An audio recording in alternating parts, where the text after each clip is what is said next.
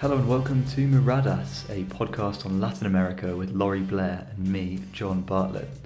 Joining me from London this week was Scottish foreign correspondent Andrew Downey, a veteran of nearly thirty years reporting across the region from bases in Mexico, Haiti and Brazil, where he has been on and off since nineteen ninety-nine.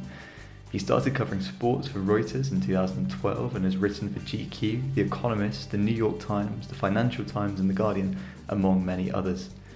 He translated Garrincha, the triumph and tragedy of Brazil's forgotten footballing hero, from Portuguese into English, and is the author of the critically acclaimed Doctor Socrates, football philosopher and legend.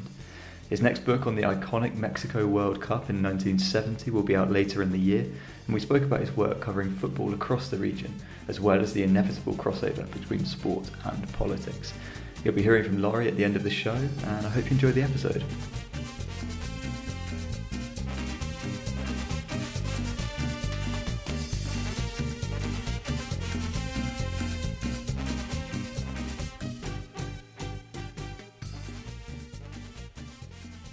Right, Andrew, how are you? How are you? Uh, how are you doing at the moment? I understand you're in London. I am in London. I came to London at the end of last year, and my intention was to keep going backward and forwards to Brazil, but the pandemic has obviously put the kibosh on that. So um, I'm here in London, and things could be worse. It's summer in, in, in the U K, which is always nice, long nights and sunny afternoons for now. So can't complain. Yeah, I can't say. Uh... Can't say I'm uh, enjoying Santiago's winter at the moment, but uh, it's uh, nice to be in the, in the U K in the summer. Um, thank you so much for your time to talk to us uh, on the podcast. Um, obviously, you wrote the book about uh, Socrates, this sort of, you know, almost sort of mythical uh, Brazilian playmaker, uh, which was published in, in twenty seventeen. We'll publish links to, to where you can buy that in the uh, in the show notes. Um, but I was wondering if we could talk first about uh, Socrates himself as a, as a man and as a player, and then sort of move on to kind of his legacy and the importance of uh, of kind of what he did for, for Brazilian football and for, for politics as well. Well, I think whenever you talk about Socrates, the first thing you have to talk about is the football, because most people who know Socrates know him first and foremost as a footballer. And they know him around the world, at least, as the captain of the nineteen eighty-two Brazil team, which was one of the greatest teams never to win the World Cup. So that's really where his international image comes from and how people know of him outside Brazil. In Brazil, it's a little bit different. He was a player mostly for Botafogo, his hometown club in Ribeirão Preto. Then for Corinthians, he's, he's best known as a Corinthians player. He was there for six years, from seventy-eight till eighty-four. Then he went to Italy and he played a year before coming back to Brazil, where he spent a year at Flamengo, just over a year at Flamengo. Then he spent a short time at Santos and then returned to his hometown club again. In Brazil, he's mostly known as a footballer for his time at Corinthians, which, as you probably know, is the biggest team, or one of the two biggest teams in Brazil. However, the reason that I think Socrates is so admired and respected and loved around the world right now, so many years after he played football, is because of his involvement in politics and social issues, and that really put him on a on a whole different level, because he transcended sport in so many ways. Socrates was one of the men who stood up against the dictatorship, especially in the in the early nineteen eighties. Um, he formed what was called Corinthians Democracy at Corinthians, and that was this player power movement that gave a vote to everyone at the club, whether it was a, the tea lady or the kit man or the reserve left back. They all had a vote. They all decided on what would happen with the club.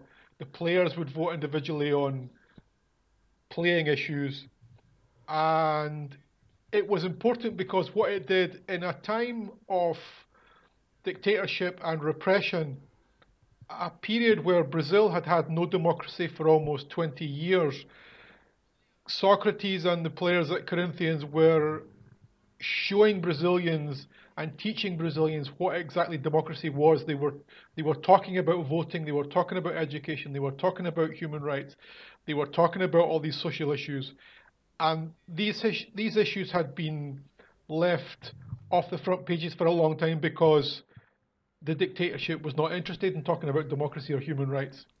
So that was a huge thing for Brazil, seeing people, especially footballers, talking about these key issues. And, and as I say at one point, you know, no one really pays much attention, or very few people pay attention to the president when he talks about politics ahead of a summit with the the G seven leaders or whatever. But everyone listens to the captain of the Brazil team before they go to the World Cup. So Socrates had this power. He was the captain of the Brazil team at the time. He had this power, he had this visibility, and that gave him a platform on which to talk about the issues that were close to his heart. Sure, yeah. I mean, he's he's a, he's a fascinating, fascinating character in, in so many ways. Um, so, kind of taking that forward, then we're looking at uh, you know the, the situation in Brazil at the moment uh, is is well, it's terrible, of course, with the uh, with the coronavirus. Do you see that you know the the, the, the power of the Brazilian of the Brazilian captain uh, that, that Socrates had? Do you see that as something of, of the past? And how does kind of you know how do footballers relate with politics nowadays? Because the headlines are normally hit by those uh, who are Bolsonaristas. There's a, a couple of examples I can think of uh, uh, more recently. But yeah, so how does how does the Um, you know, how is the kind of the, the Socrates model, how does that relate to kind of pol- uh, politicians and footballers in Brazil nowadays? Well, I think the big difference is that the Socrates model, you have to consider it, or you have to put it into the context of the time, which was a dictatorship. It, it, it's different from today. Um, as I said, Brazil had gone through this twenty-year period where people did not really know about democracy. They did not really have any... any chance of speaking out, of talking about human rights, of talking about the repression, of, of telling people what was going on with the dictatorship, with the with the torture and, and the and the and the killing and the, the, the whole you know the whole gamut of of of monstrosities that that were taking place. So a football player at that time coming out and actually sticking his head above the parapet and talking about these issues was hugely powerful. And today, you can argue, and I would argue, that football players have every bit as much power because they are much more visible, they get a lot more money, they, they, they are held up uh, uh, even more, I think, as idols today than they were back in Socrates' time. They have so much more of a reach because of social media, because they have their own brands, because they have these huge uh, sponsorship deals behind them. So they are in a position to talk about issues that are important, and it's frankly a tragedy that more of them don't. Um, and when they do, as we've seen in in in several countries in the world the last few months, I mean, the most notable one is Marcus Rashford here in the U K. He's a Manchester United player who's fought for mm-hmm. uh, fought for the government to to continue to give kids uh, free school meals vouchers over the summer. That's been a huge deal, and it's really it's really brought him to a, a huge prominence. And it just goes to show you what football players and what sports stars can do when they put their mind to it. And you see a lot of it. You see a lot of them on all over. You see the, the, the you saw the N B A a few years ago. Um, a lot of the N B A stars took positions about uh, on Black Lives Matter. You saw Colin Kaepernick, obviously, doing the same thing at the at the the N F L. You had Megan Rapinoe and a lot of the U S women's players coming out and, and, and speaking out on, on issues that were dear to their hearts. So I think sportsmen and women today have a, a an even greater soapbox soapbox in which to be heard. Yeah, and I think I think that one of the other one of the other kind of really um, you know one of the more attractive sort of you know uh, legendary sides of, of Socrates was how he was as a person, obviously beyond the politics and and the this sort of mercurial um, you know talent he had on the pitch. He also smoked uh, for for most of his life. I think he I, I read that he stopped before uh, that World Cup when he was uh, when he was made captain on the um, you know kind of forced to do so by the by by the manager. Uh, he drank quite a lot, but that was that was the case with a lot of players at the time. And obviously, you know, as, as sport was kind of pro- professionalised uh, in all sorts of senses, uh, so much, so much more over, you know, over the last kind of twenty or thirty years. Um, you know, is you know, was that was that was that an integral part of, of what Socrates was, that he was he was quite a, a relatable figure for, for so many who didn't have a voice at the time? Yeah, I think the the, the words you used, relatable, is is a, is a key word here. I think I think football fans, when they look at Socrates, they can relate to him precisely because, you know, he smoked, he drank, he did all the things that normal people do, and at the same time, he was still able to be one of the greatest footballers of all time. And that's a very attractive thing, is that, you know, when we look at footballers, or lots of people look at footballers as their as their heroes and they look up to them.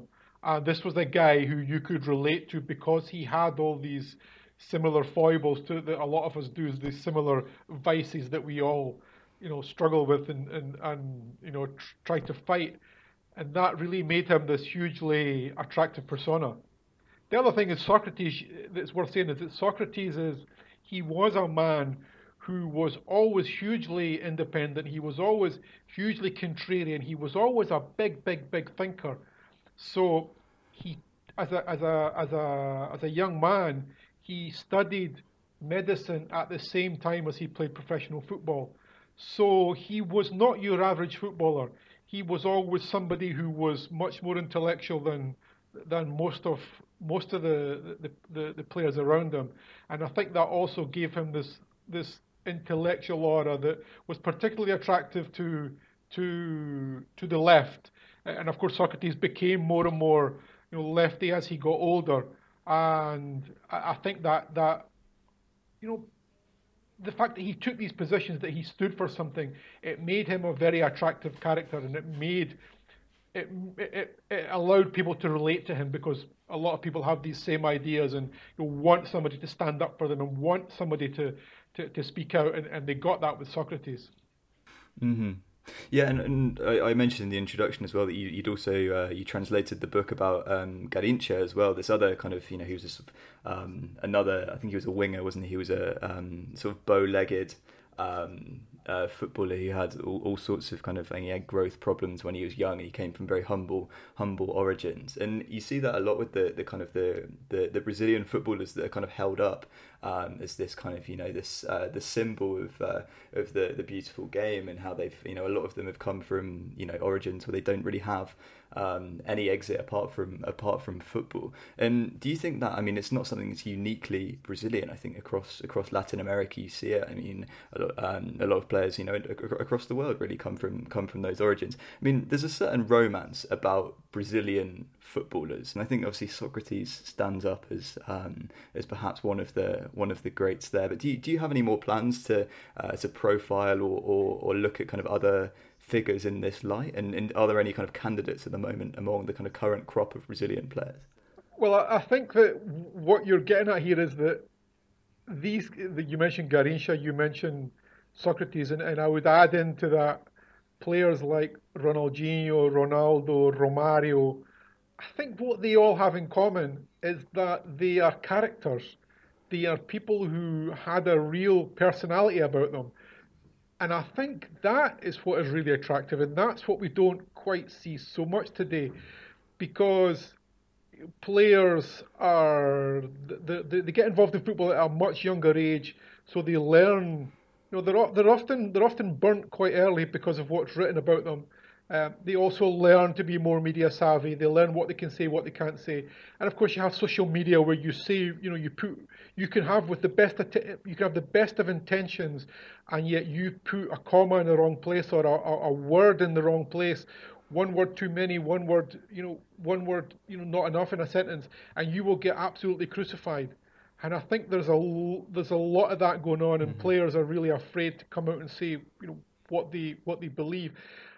And so that's a big thing about uh, uh, about Brazilian football. A lot of them are, are, are mavericks, and I think it's the reason that, that there's so much love for a player like Socrates and Garrincha, players like Socrates and Garrincha, Romário, et cetera.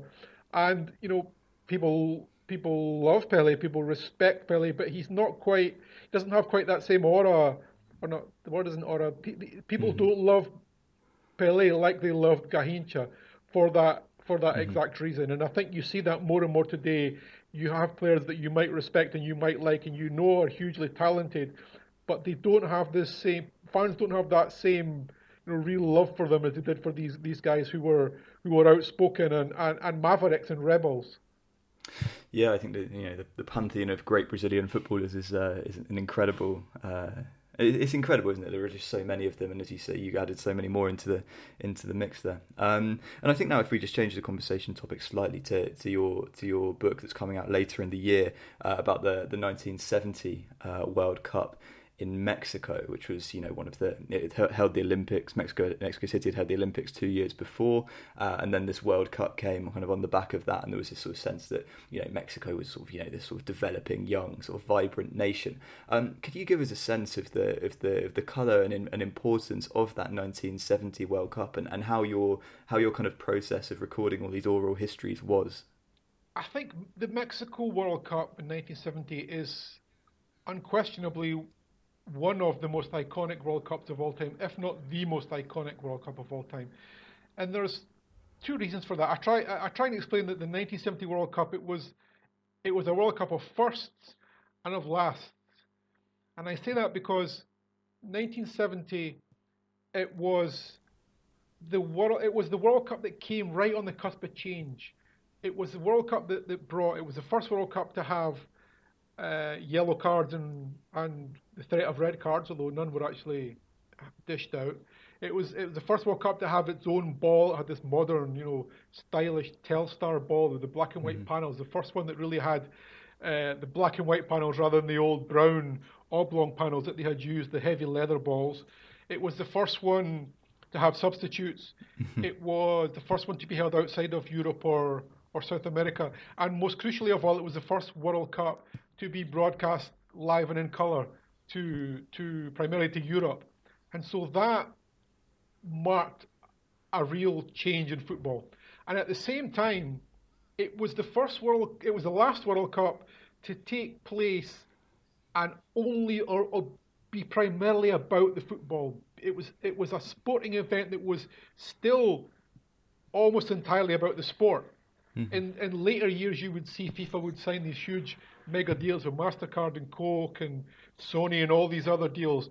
And that kind of stuff had still to come into football. The players still wore shirts. There was no, you know, three lines on the sleeves, or there was no swooshes on the chest.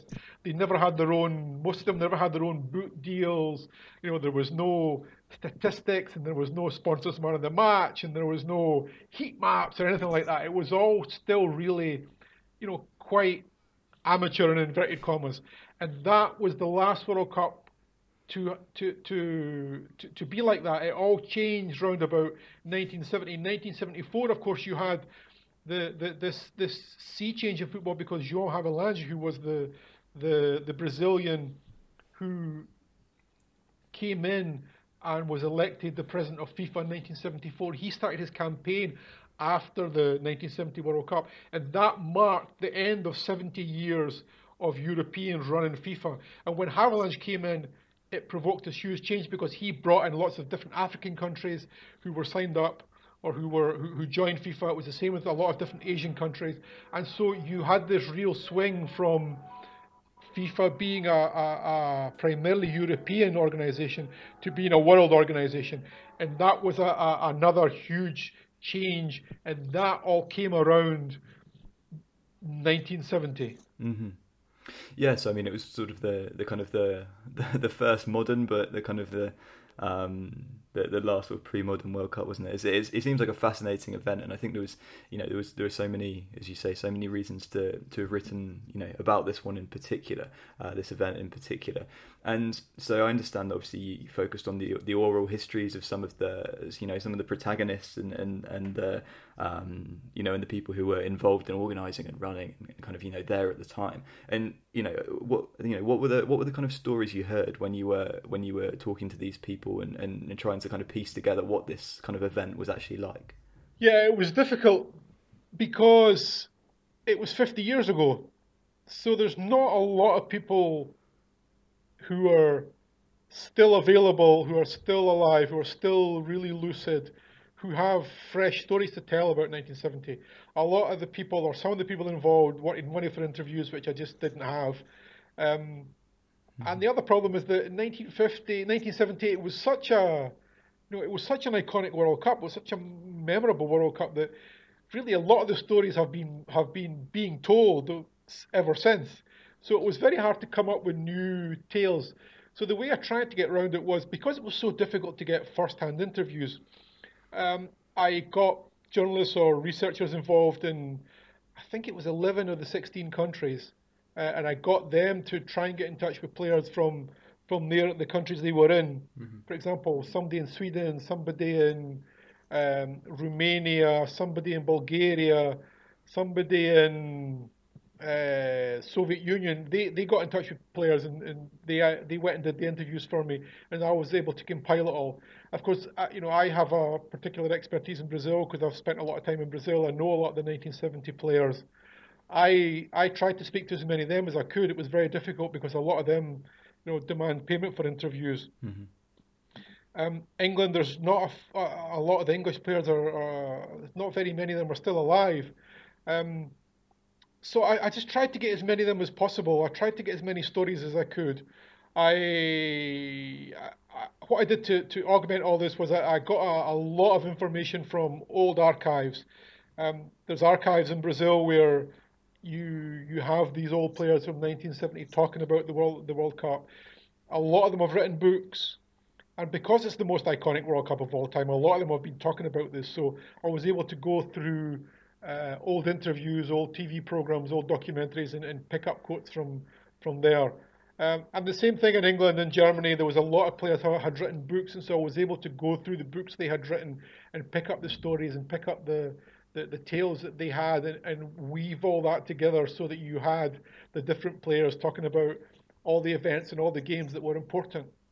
Yeah, it, it sounds like there are some, you know, there are some, you know, not, not many of them survive, obviously, with it being such a long time ago, but it was obviously such a such a critical juncture for, for world sport and for world football that, um, you know, I think it's a story that really that really did need telling. I mean, are, are there, you know, which which are the other kind of stories that you really focused on? You know, was was it about, were you looking at the Brazilian side that was sent, or which which stories did you focus on? The book is an oral history, not just about Brazil, but about the whole World Cup. So, as I said, I tried to get interviews from as many countries as I possibly could, and I have ended up getting first-hand interviews from thirteen of the sixteen players. Um, sorry, from thirteen of the sixteen countries. But obviously, you know, because when any, whenever you talk mm. about the nineteen seventy World Cup, you, you immediately think about Brazil. Um, you know, the greatest team of all time, with the greatest player of all time, Pelé, at his at his best. So a lot of it ended up being about Brazil, also because so much has just been written about Brazil, and the Brazilians have been talking about this game and this World Cup for such a long time. So, you know, a large part of the book is about Brazil. A large part of it mm. is also about England, who were the reigning champions and who who who played in, a, in in two of the great games of that World Cup, against both Brazil and against West Germany. So a lot of it is, is about Brazil, a lot of it is about England, you know, and a lot of it is about uh, Italy and Uruguay, who were the other the other semi-finalists. Um, but there are a whole bunch of little stories that, you know, most people probably don't know about. I mean, you know, there was, there was an earthquake in Peru just days before the World Cup began, and a lot of the players, uh, they... The, the, the, the Peruvian F A tried to keep it from the players as long as they could, so that the players' preparations would not be, you know, would be knocked off kilter. And it was only some of the fans that were in the that came to training games of the Peru team that actually passed on the information that there had been this massive earthquake in, in Peru to the players. And that, so I mean, there's all these little, you know, stories around it, around the World Cup. That I, I think you get them around any World Cup, but because it was such a long time ago, I think a lot of people, you know, will be surprised at some of the mm-hmm. some of the things that went on, uh, and some of the funny tales that that, that the players have to have to recount about the about the tournament. Mm-hmm. And you said it was a it was a fairly kind of amateur World Cup in some senses. I imagine a lot of the you know a lot of the kind of the stories and the context. I mean, it's it's inconceivable nowadays to imagine, um, you know, like such a such a huge kind of news event being kept from kept from players. I imagine that kind of you know the, the sort of context at the time and, and the way the world was played a fairly significant role in uh, in shaping the, the tournament. And it was sort of you know being broadcast around the world at the same time. So, and I imagine that you know a lot of the stories that you found Uh, were fairly, you know, to do with this kind of the amateur side of the game, which was still so so much a part of, of what went on, which we don't really see nowadays. Yeah, exactly. There was a few things that, you know, you read the stories now and you thought, well, that could just never happen today. The semi-final, for example, it was supposed to be held in Mexico City, but Brazil managed to convince FIFA to change the the venue from Mexico City to Guadalajara, where Brazil were based, just almost on the eve. It was it was two days before the actual game took place. They convinced the FIFA to change it. So Uruguay, who were who had been based in Puebla, which is a couple of hours from Mexico City, they all of a sudden, you know, they got news at eleven o'clock at night that they had to, to get to, to Guadalajara the next game day. So they never they hardly slept that night. They were up at five in the morning. They had to get on the bus, and it was a big, big hassle for them. And the Uruguayans say this was one of the reasons we lost, was because, you know, we were uprooted at the last minute. And you, you know, you could never imagine that kind of thing happening anymore. It's it's just football is just way too big of a business for any of that kind of thing to, to happen nowadays. Yeah, sure. And you, obviously you mentioned as well that this was this kind of this great Brazilian team um, that was sent there, and and um, you know, you spoke to a lot of the you know a lot of the players and the people involved um, from the Brazilian side of things, and that ended up being quite a, a major focus of the of the book itself. Um, so what was the what was the context then back home in, in, in Brazil, to kind of bring the conversation you know back round to uh, to Brazil? What was the context there, and kind of you know were hopes high at the time? Did they did they know this was going to be you know this this their kind of great moment with the greatest player of all time at his at his peak? Yeah, that, that's that's an interesting question, because it's one of the things that people have completely forgotten. Everyone thinks that because Brazil were so wonderful in that World Cup that they had gone to the World Cup as favourites and that everyone thought they were going to win. And that really wasn't the case at all. Brazil had breezed through the qualifiers, had won all six of their qualifiers for the first time. But then the qualifiers ended at the end of nineteen sixty-nine, and then Brazil had this rough period between the end of sixty-nine and the beginning of nineteen seventy when they started to do their preparations.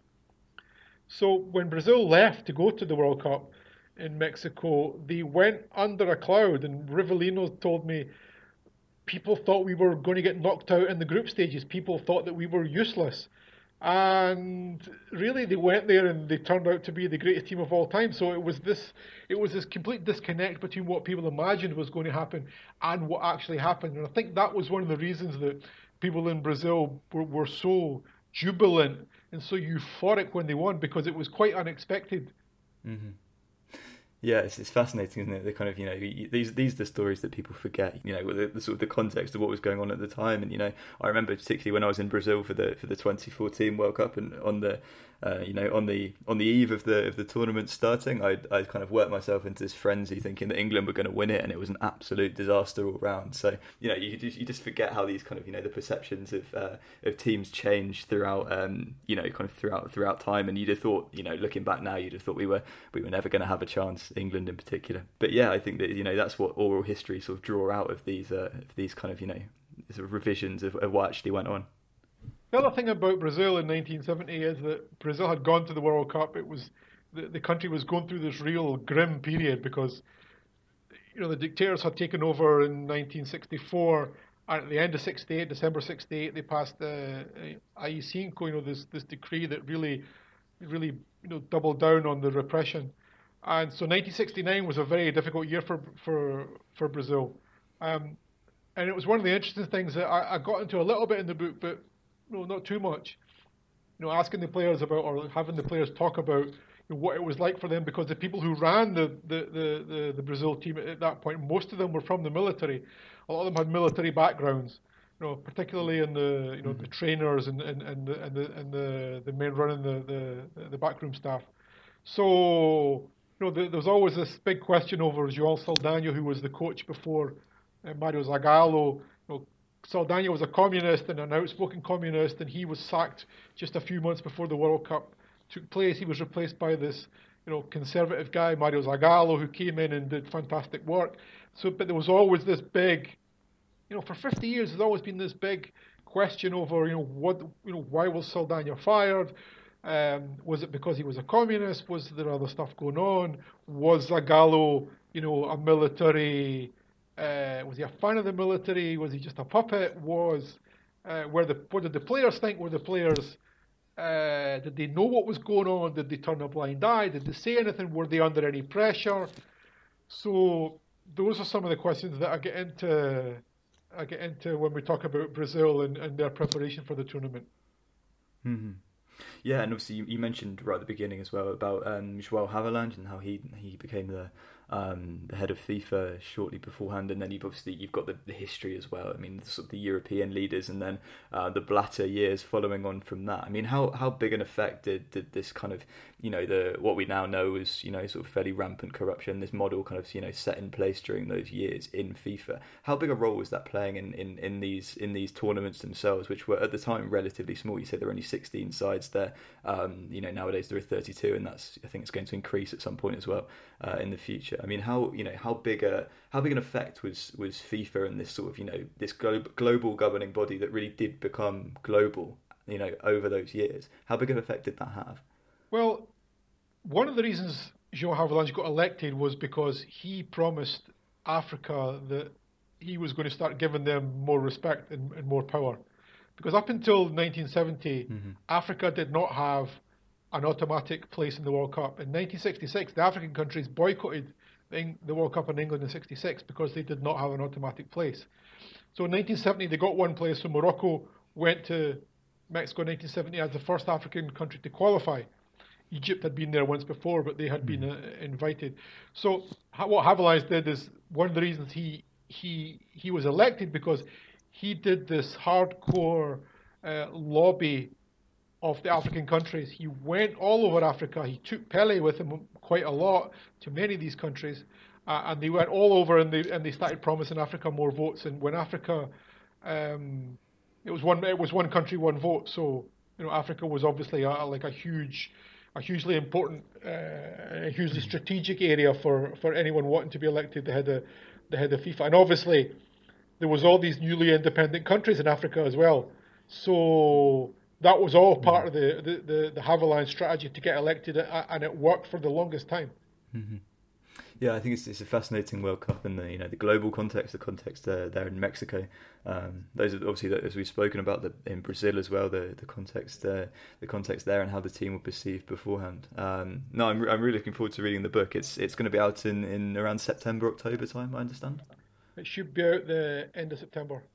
End of September, perfect. Yeah, we'll we'll include links to uh, to further descriptions of the of the book and things uh, in the show description as well. Um, but for now, do you do you have any kind of future future plans beyond this, or or is this your uh, your focus in the in the in the short term? Um, I have a few ideas, but it's uh, they're all kind of they're all very long term.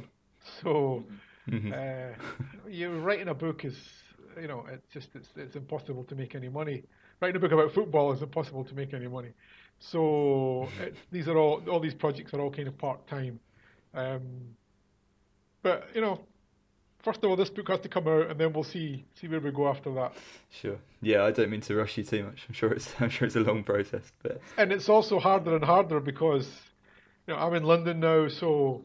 You know, it's it's it's more it's more and more difficult to get back to Brazil. It's more and more difficult to travel anywhere. So, you know, one of the things about the pandemic, I thought with the pandemic it would be a lot easier for, to get people on the phone. I, I, that's not been my experience. Mm-hmm. So, you know, I think if you want to if you want to do a proper investigation, if you want to do proper reporting, then you have to actually be there, whether that's in Brazil or whether it's in U K or whether it's anywhere. I think uh, travel uh, travel is key. So, you know, I think basically in the world it is right now, uh, you know, so much of, of what's going to happen is still up in the air and is still uncertain. So mm-hmm. I, I I think we need to just wait and see where, you know, how things pan out before we start making any big decisions. Mm-hmm.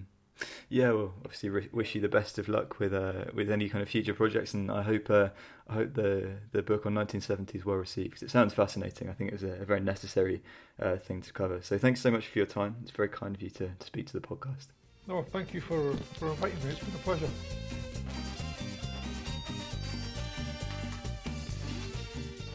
That was the great Andrew Downey there in conversation with John Bartlett. Andrew's book, Uh, which is titled The Greatest Show on Earth, uh, and is about the nineteen seventy World Cup in Mexico, is out this September from all good bookshops. That's it for this episode of Miradas. If you enjoy listening, please rate us and review us in your chosen app. Um, it helps the algorithms deliver up more listeners for our brilliant guests. You can also tweet us, Instagram us, email us, Facebook us, um, and links for all that kind of stuff are on our website, which is miradas podcast dot com. We're still on the lookout for um, sponsors to help recover the costs of making this podcast. Uh, so please get in touch if that takes your fancy. Uh, and thanks from me, Laurie Blair, and from John Bartlett. Until next time.